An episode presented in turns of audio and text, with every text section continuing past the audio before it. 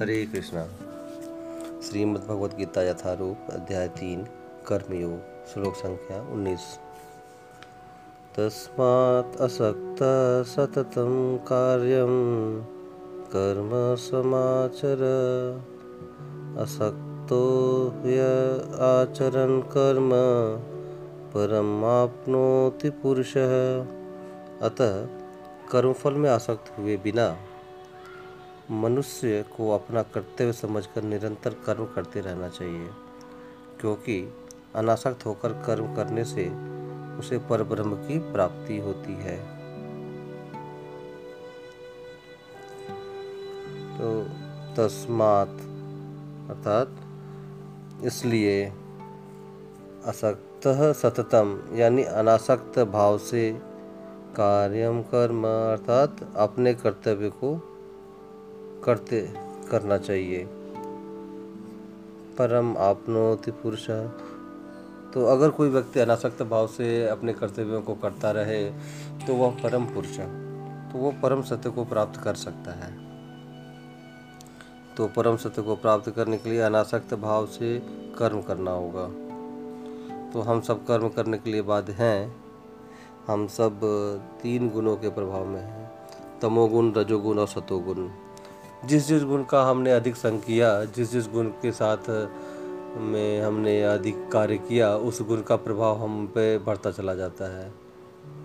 तो हम सब अपने अपने प्रवृत्तियों के अनुसार कर्म करने के लिए बाध्य होते हैं।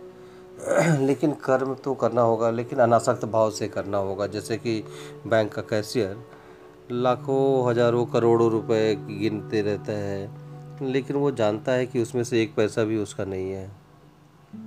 तो चाहे वह करोड़ों रुपए गिनता है, लेकिन जानता है कि एक पैसा भी उसका नहीं है।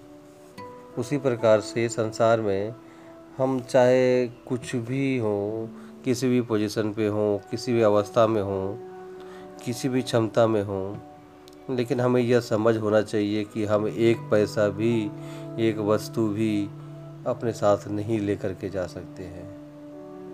हमारा कुछ भी नहीं है। इस शरीर को चलाने के लिए हमारी जिम्मेदारियों को निभाने के लिए, हमारे कर्तव्यों को निभाने के लिए, हमें कुछ समय के लिए कुछ सुविधाएँ, कुछ क्षमताएँ प्रदान की गई होती हैं। लेकिन उसमें से एक पैसा भी हमारा नहीं होता।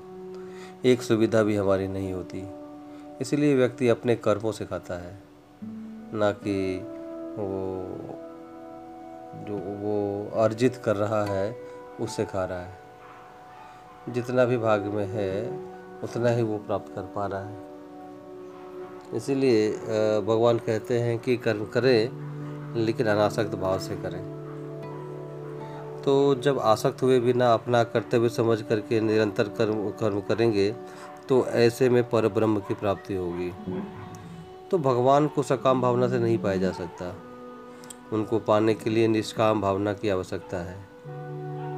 ये निष्काम भावना जागृत होगी जब हम अपने भगवान के विषय में ज्ञान को अर्जित करेंगे।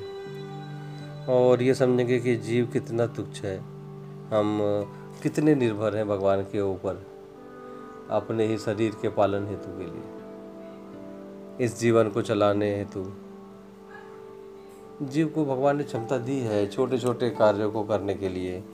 लेकिन वो भगवान कितने महान कार्य एक ही समय में पूरी सृष्टि का संचालन करते हैं।